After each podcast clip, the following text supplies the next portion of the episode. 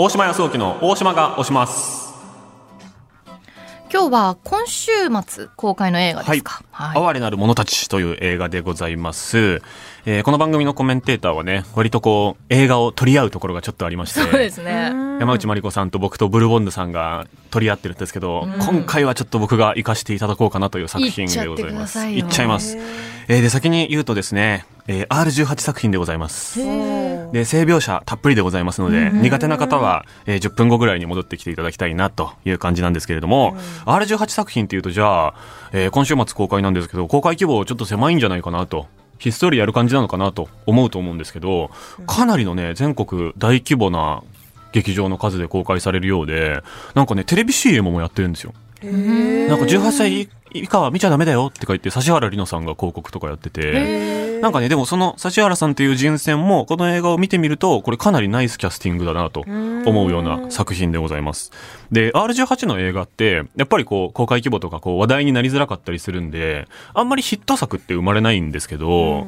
例えば最近で言うと、えーウルフ・オブ・ウォール・ストリートっていうね、あの、レオナルド・ディカプリオが、えー実在の詐欺師を演じた作品とかが、最近ってでも結構前ですもんね。結構前ですね、うん。10年ぐらい前ですかね、F ワードがいっぱい出てくるのでっていうところとかで、えー R18 になっていたりとか、昔で言うと、えーアイズワイドシャットとかね、が R18 だったりするんですけど、なんかね、そのぐらいに次ぐ規模の大ヒットになるような予感も僕は結構してるんですよね。なので、1周目より2周目の方がヒットしそうだなみたいな。あそこどういう意味だったんだろうとか、いや、めっちゃ面白かったよとか、まあ、賛否両論とかも生みまくって、多分ね、再来週ぐらいにめっちゃいろんなとこで話題になってんじゃないかなと僕は予想。しています。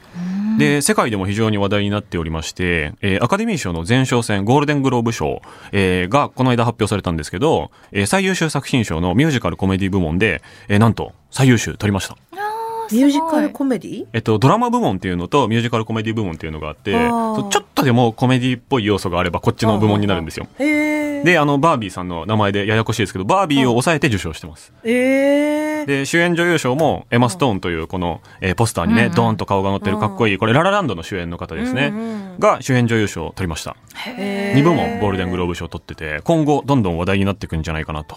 いう感じなんですけど、一言で言うと、女性版、現代版フランケンシュタインみたいな感じで、あー？えー苦しい境遇にあって自殺してしまった女の人がですね、うんえーお腹の中にいた胎児の脳をですね、頭の中に移植されて蘇るという話なんですけれども、あ体は成熟した女の人。で、頭は子供。まあだから逆コナンですね。ー。わわかりやすいそう、コナン君の逆はい。の状態になるんですけれども、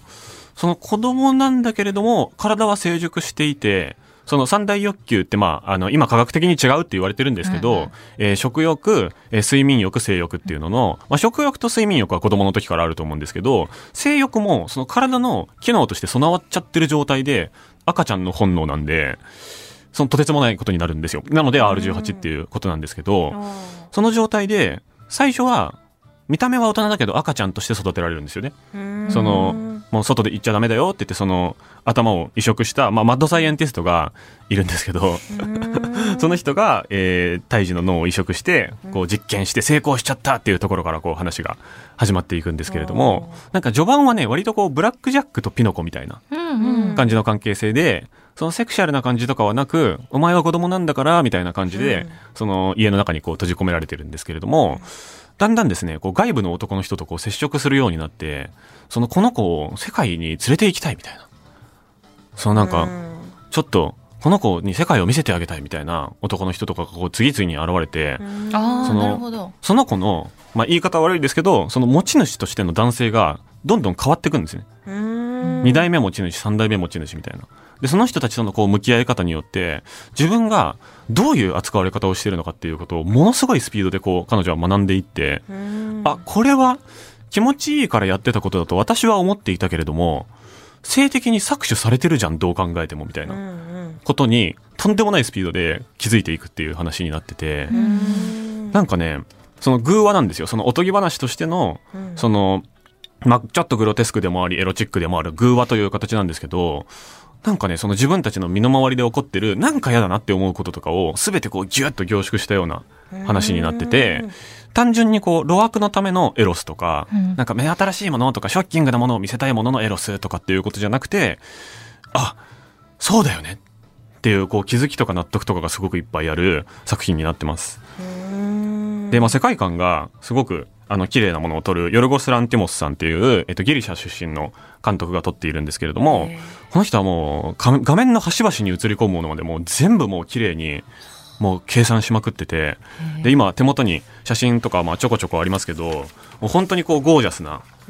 その彼女がこう世界一周をしていくので、えっと、ロンドン行ったり、パリ行ったり、ポルトガルのリスボンに行ったり、えっと、エジプトに行ったりって、もういろんなところをこう、回っていくんですよ。で、ロンドンの街とか、その豪華客船の中とかが、すごくたくさん映って、あ、これはゴージャスだなと、すごいロケやったんだろうなと思うんですけど、なんとですね、すべてセットなんですよ。えー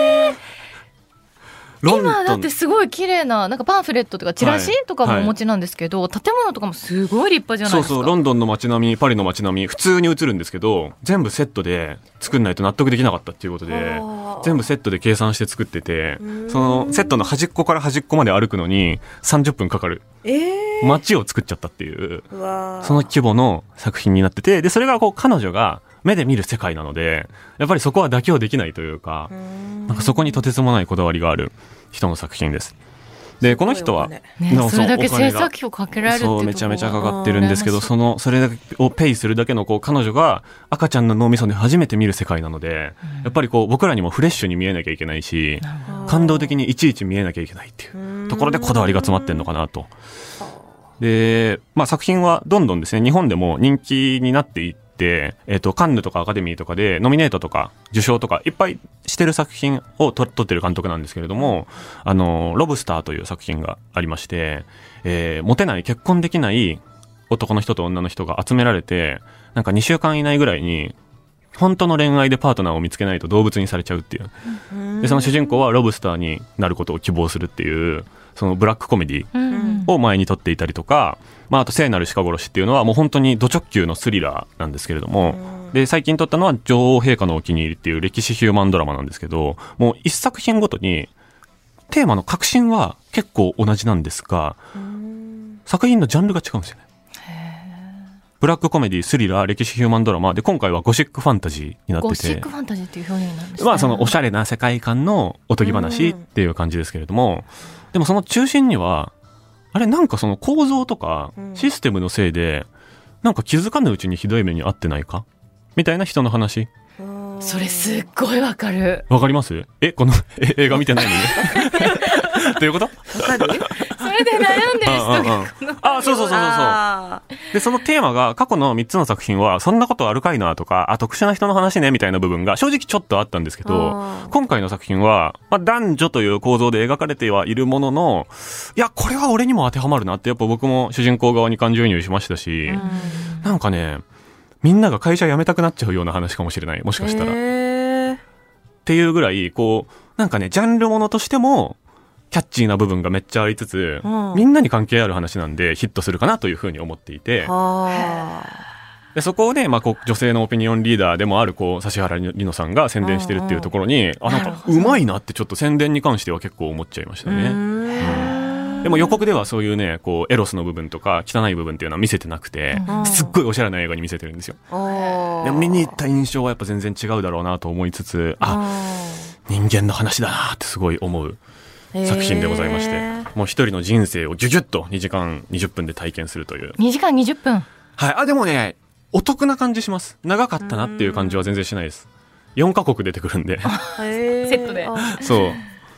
ぜひとも、バービーさん特に見ていただきたいかもな。えー、見たい。バービーさんが宣伝しててもおかしくないですよ、これ。作品のカップルで見に行ったら気まずくなるんですか？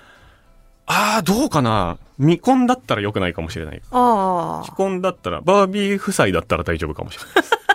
人を選ぶ。人選びます。あ、人選びます。ものすごく人選びます。はい。親子とか良くないかもしれないです。あなるほど、はい。あの、うん。同じジェンダーの友達とだったら楽しいかもしれないです。みたいな感じかな。はい映画「哀れなる者たち」1月26日金曜日からじゃあ結構もう全国的に？結構公開関数多いんで、幅広いはい。詳しくはねあのお近くの映画館チェックしてみてくだはさい、いお願い大島康沖の大島が押しますでした。お知らせの後は桂宮治の座布団5です